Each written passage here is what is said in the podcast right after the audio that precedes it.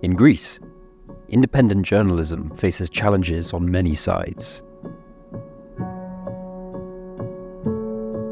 In the last few years, the country has experienced the broad daylight murder of a crime reporter, multiple threats to the safety of journalists, a sprawling surveillance and spyware scandal, and numerous vexatious lawsuits and legal threats against the press. However, these challenges sit atop deeper historical and systemic issues, including a problematic landscape for independent journalism, weak media pluralism, prolonged economic threats to media viability, weak regulation, and the problematic ownership of private media by powerful business figures. Greece suffers, in short, from media capture. This phenomenon is defined as a system for controlling the media, in which the capture of once independent media houses by vested political or business interests collude to control the narrative and serve their own political and financial ends.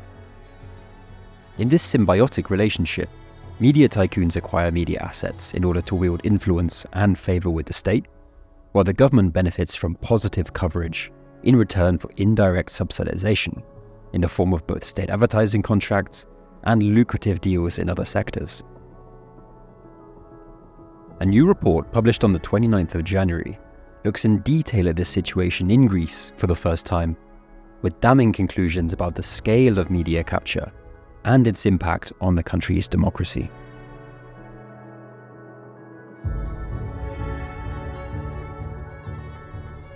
You're listening to the latest episode of Media Freedom in Focus, a podcast by the Media Freedom Rapid Response, which is a consortium of organizations from across Europe dedicated to defending free and independent journalism.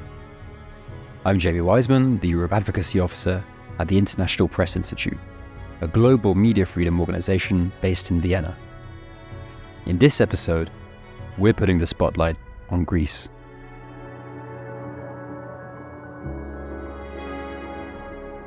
And to do so, I'm speaking today with Danai Maragoudaki, a journalist at the investigative media outlet Solomon, who also works for The Manifold. Danai, welcome and uh, thanks for speaking with us. Thanks uh, for uh, this podcast, Jamie, and thanks for inviting me. Okay, then, you're the author of a new report for the International Press Institute on this topic of media capture in Greece. So, how did you go about examining this issue? Why do you think it's needed now? And what were some of the headline findings of your report? So basically, um, I am a journalist in Greece, and uh, I have uh, worked in what we call um, mainstream media here in Greece. Uh, even though now I work for Solomon, which is an independent media, as you said. Uh, and first of all, I see the reality of the profession. Uh, I see how the work is being done, basically. In the same time, and I am um, I am a part of the audience. I am a citizen that uh, watches who watches the news, either it's TV, radio, or the or the web. Um, basically, the point is that we do not have the media we need in order to say that we have a pluralistic and democratic environment, and that's the basic point. And um, I wanted basically to have a report that would explain how things are but let's say in a, in a more everyday way, uh, if that makes sense. Um, so, as for the findings that uh, you asked, um, the, the the most important thing is that we see that in Greek media there is an interdependence of media, state, uh, and banks. Uh, basically, we should not forget that the Greek media landscape is, um, how's it called, um, unregulated for the past 35 and uncontrolled for the past 35 uh, years. It's a big uh, period of, it's a, no, it's a huge uh, period of time. Um, another, um, another um, finding is uh, the fact that uh, we have private advertising and banking loans that have created uh, this landscape where financial dependence on banks and big corporations places editorial independence at high risk. It's pretty simple, basically. How can you write about someone that is giving you money? Um, another thing is the use of state funding as a weapon uh, from the government to influence the media, and we're going to talk about it later probably. Um, and the last thing is that we have some independent media that try to gain the public's trust through investigative reporting, uh, but uh, they still lack visibility and influence. Okay, so yeah, you touched on a couple of the key indicators, and um, yeah, the, the, structure of the report is broken down into private media, public media, um, the system of media funding and state support, and then media regu- regulation at the end. So, I mean, let's let's turn first to that that first indicator, ownership of private media. That takes up a large section of the report. How would you characterize the media ownership landscape in Greece today?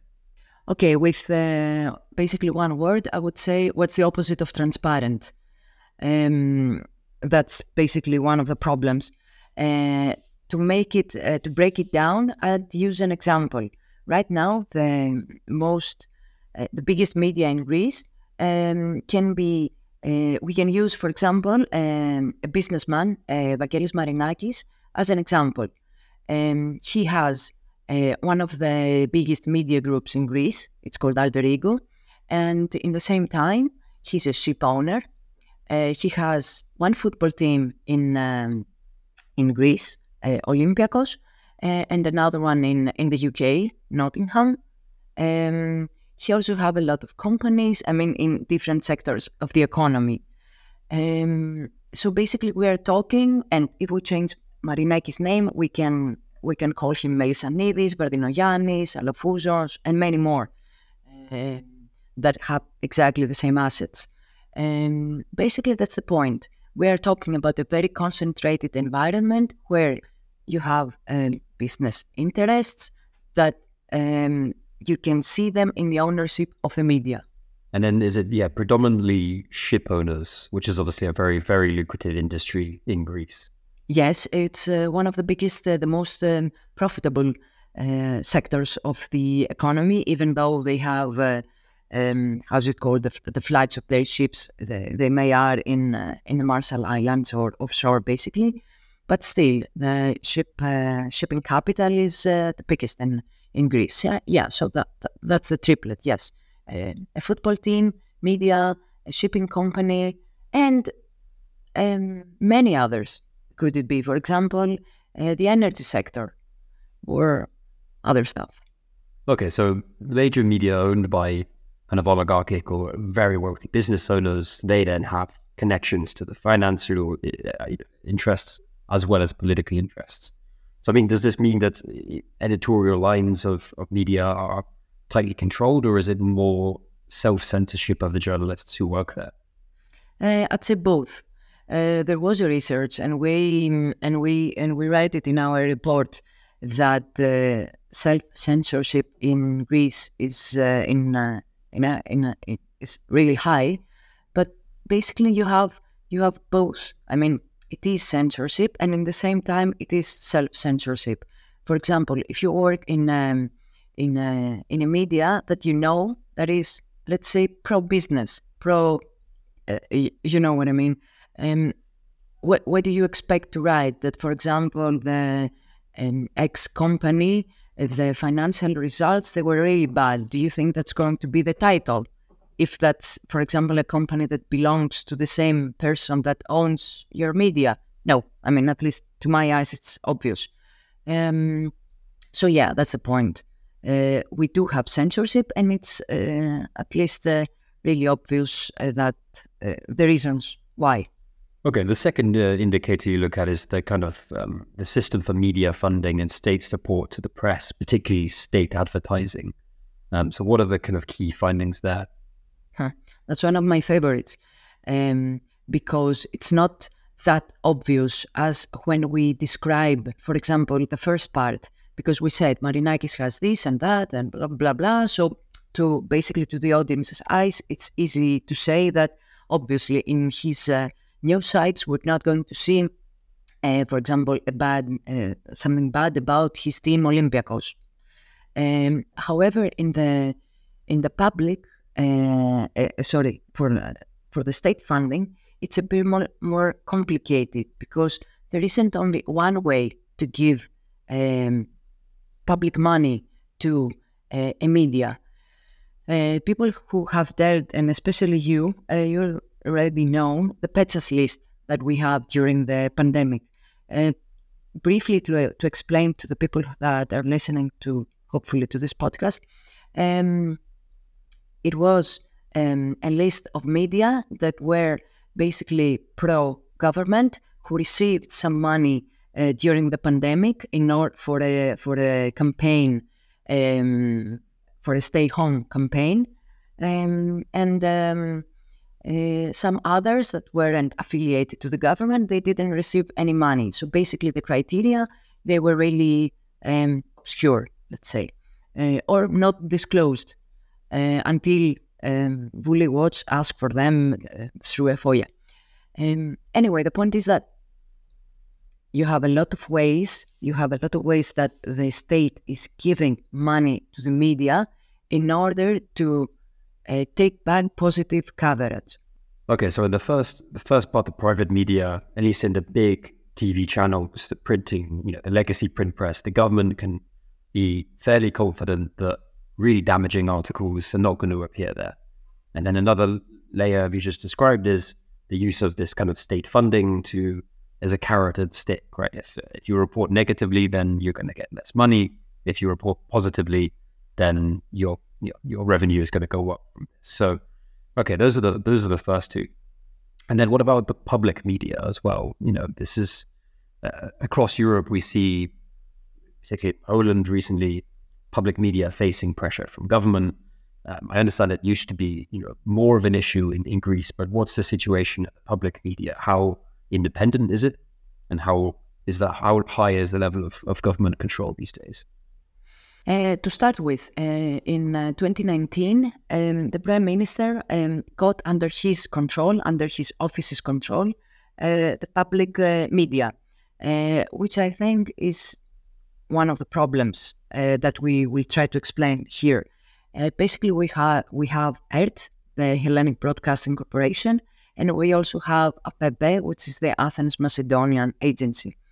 Um, in both of them, all the, um, um, let's say, editor in chiefs and everything, they are being um, chosen uh, by the government. So what we see is that each time the government changes, we see also uh, those positions being changed. Um, during the last years, I think it was a political decision for uh, this government to to make to keep the control, for example, of the Greek uh, public broadcaster, but in the same time to make it less political. So basically, they added more movies, more TV series, and and stuff. Uh, that doesn't change the first thing we said. That still it is under uh, really um, under control of the government. So basically, the problem is that we have uh, we we do not have years now editorial and institutional independence, uh, exactly due to the lack of safeguards um, from political power. And I guess that's you know every new government that comes in, they have levers available to put their own people on the management boards. They have control over funding and there's just this cycle of repeated capture and I mean, what, impact does that have on the journalism then? You know, if you're a Greek citizen, you're tuning in. What what kind of big topics are you not going to see reported? That's a really good question. First of all, um, here in Greece, we have one of the lowest. Uh, we, we, rank lowest in the uh, trust in the media, uh, or simply if you pass by a demonstration in Athens, one of the things uh, people will be calling marching, uh, it will be something uh, bad about journalists. And to tell you the truth, they are right. Because, I mean, people want to know the truth, people talk with each other. We're not a very big country. And sometimes you know what's going on, but uh, you see people in TV, journalists just saying lying lies right to your face. Um, so yes, we have that's a huge uh, blow in the in the trust of the people um, uh, towards the media. Uh, for example, let's let's have a, um, a very recent one. last year we had a huge train uh, accident uh, where we, there were 57 people and young people uh, they were killed. And uh, it was a huge problem of the way our train system works. And uh, uh, that's a problem of, of decades let's say. However instead of saying that the government this government the previous government um, they didn't do anything about it even if they knew it.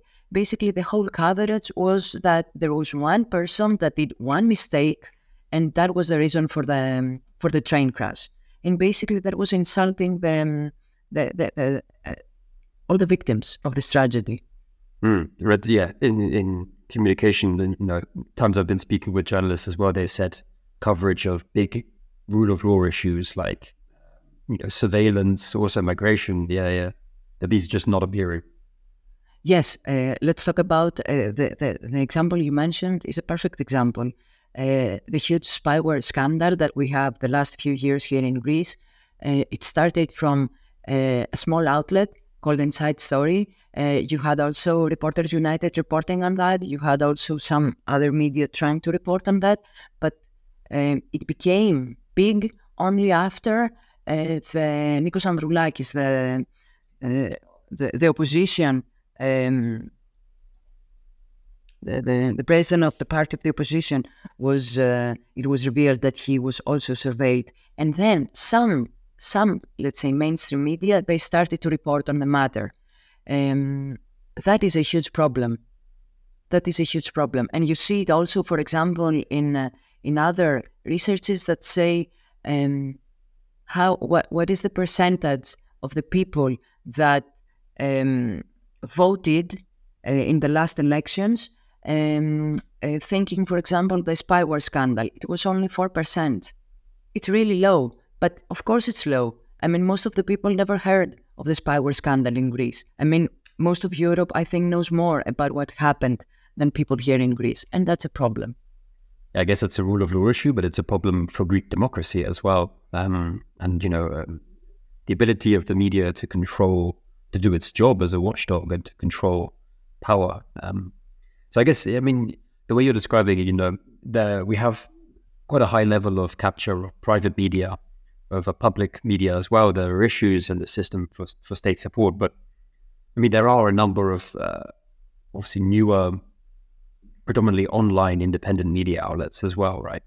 But is is the issue that they they just they just lack uh, lack resources, lack readers, their influence is, is limited?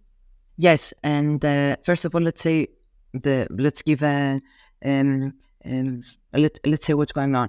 Yes, after 2010 in Greece, uh, we started having um, a great boom. Let's say a boom. Uh, that's a bit too much. Anyway, uh, of independent media. You have uh, Solomon, you have Inside Story, Reporters United, Mir, Omnia. You had you have a lot of them.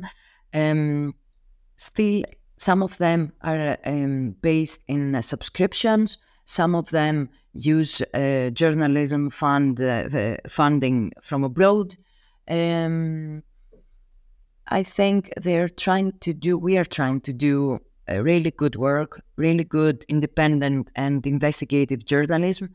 Um, it's not something new. It's something also other colleagues tried to do before us there were also many more examples. I mean, we are not trying to um, to discover another planet uh, from the beginning. Uh, the problem is that yes, we do not have enough money. We do not have enough help from uh, from from institutions here in Greece, um, and we do not have enough reach and visibility. Is that in part because I mean, like you said, you know, a number of revelations were made around the spyware by Reporters United and a number of other media, but they weren't picked up.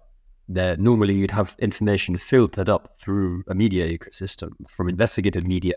And when bombshell revelations are made, you know, the, the public broadcaster would be reporting biggest television stations with the greatest reach, but on key issues that just that just hasn't happened then. Exactly, and and we are a bit unlucky because we also have uh, a really bad timing because right now the opposition parties are in a really bad shape. So you basically have a really strong government And imagine we have, a, let's say, an anti-government publication. The public broadcaster won't uh, uh, won't have it. The public um, TV stations won't have it, and most of the people watch uh, uh the, TV, the TV news here in Greece. And most of the media online won't uh, won't publish it either, and uh, the radios either. You have mostly music or it doesn't matter stations, but the news stations still won't uh, publish anything. And you only have a few media of the opposition that will reproduce your story. And first of all, that's a problem because, I mean, we are not aligned uh, with the opposition. Um, and the second thing, thing is that, yes, for example, the public broadcaster should publish our story because it is for the public interest which leaves us in this this weird paradox where you know on the surface it would look like Greece's media ecosystem is very diverse. There's a huge number of outlets, particularly online. The landscape is very fragmented. You, know, you have an, a large number of media, but actually, if you look a bit closer, real media pluralism is quite weak because proper stories are not getting out there, they're not getting picked up, and you have this sort of creation of a, a public discourse within the media that's very similar, not pluralistic. Exactly. I, I absolutely agree. And um, I find it a bit childish, let's say, to say that because because we have a lot of media, uh, it means that we also have uh, pluralism, or because uh, because this is something that uh, some people use um, as an example is that because Solomon, for example, or Inside Story, they they can write whatever they want and they can publish whatever they want. That means that still we have democracy and pluralism. I don't think it's as simple as that. The point is that uh, the majority of the media, um, the point is basically not. The question is if the majority of the media work for the public interest, if the audience is being informed in a direct and truthful way, in my opinion, the answer is that it is not. And basically, after also this report that we did, uh, I am sure of it. Uh, so yes, I'd say that the majority, the majority of the Greek press, it is captured, and that's a problem. Mm, yeah, it's a big conclusion, but um, it's very well argued in the report. Um, and just just quickly on the idea that you know, uh, well, media can can publish whatever they want, they can write whatever they want and that, that means that the, there is media freedom in Greece. We've seen that journalists writing on these issues have been physically followed, digitally surveilled with illegal spyware, sued in court for millions of euros. So even that, it's not a you know that's that's not freedom to report on these topics. So um, okay, so just turning to the last question, then I mean uh, the report makes a number of recommendations as well for government for reforms on a number of the topics that you look at what would you say are the most important to consider? Um, I'd say the most important one is to talk about full transparency of media ownership. Um, that basically goes together uh, with the strengthening of the National Council for Radio and Television, which is basically our regulator, um, which now malfunctions due to limited resources. Basically, NCRTV uh, deals with um, the ownership of TV and radio, but not for newspapers and most importantly, uh, websites, online media. Uh, so one is full transparency of media ownership. And the second thing we talked about it is to ensure that every form of state advertising um, or financial support to media is distributed uh, through a transparent and accessible process. Uh, people have the right to know. The third is that we need to strengthen the independence of our public broadcaster and the National News Agency, and uh, also to review the need for oversight by the Office of the Prime Minister. Um, another thing is uh, to basically ask for support for the independent media organizations. I mean, we can ask funding for public interest, for some good quality investigative journalism here in Greece through public grants. Uh, and the last two things is um, basically to adopt some uh, amendments to legislation that uh, that obliges uh, competent prosecutors to justify any surveillance against journalists. That applies basically to the spyware ca- scandal we talked about. And the last thing, and we recently had the, um, the lawsuit, the SLAPP against Reporters United, Thanasis Koukakis and Εφημερίδα των Συντακτών, um, we need a strong legal framework against SLAPPs, and we need help for that. Okay, well, I'm sure a number of yeah international press freedom organizations uh, yeah are pushing hard on those issues as well. Um, a lot of these findings, you know, align with with uh, a recent media freedom report that followed a mission to Athens by international press freedom groups. It was published recently as well, so um, it's it's important to make those calls. We hope they will be heeded by government and other actors. And yeah, Dana, just uh, uh from us, I thank you very much for for your work on this report. Thank you also for your help in the report, Jamie. In conclusion, then, all of these overlapping factors combine to create a media ecosystem in Greece exhibiting multiple forms of media capture, yet one in which the levels of capture and control vary.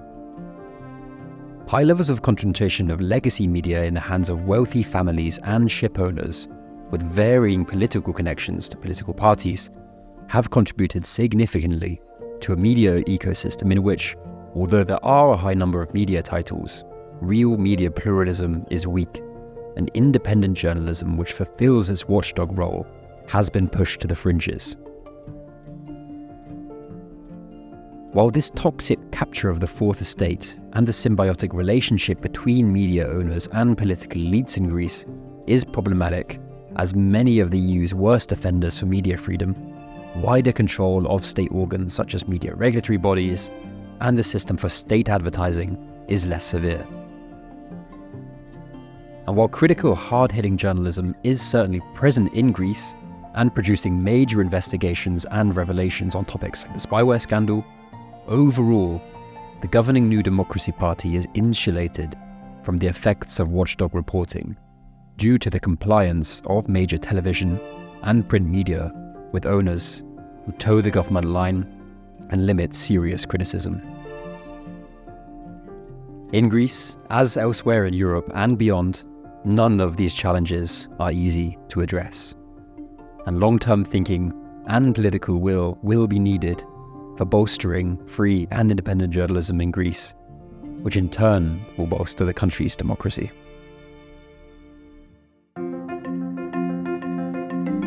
Thanks for listening to this episode of Media Freedom in Focus. For more in depth podcast episodes about the state of press freedom across Europe, Search Media Freedom in Focus wherever you get your podcasts. To read Danai's report in full, including its detailed recommendations on reform to limit media capture, visit ipi.media. For more MFRR reporting, advocacy, and reports on Greece, visit www.mfrr.eu. The project is co funded by the European Commission. Thanks for listening, and until next time.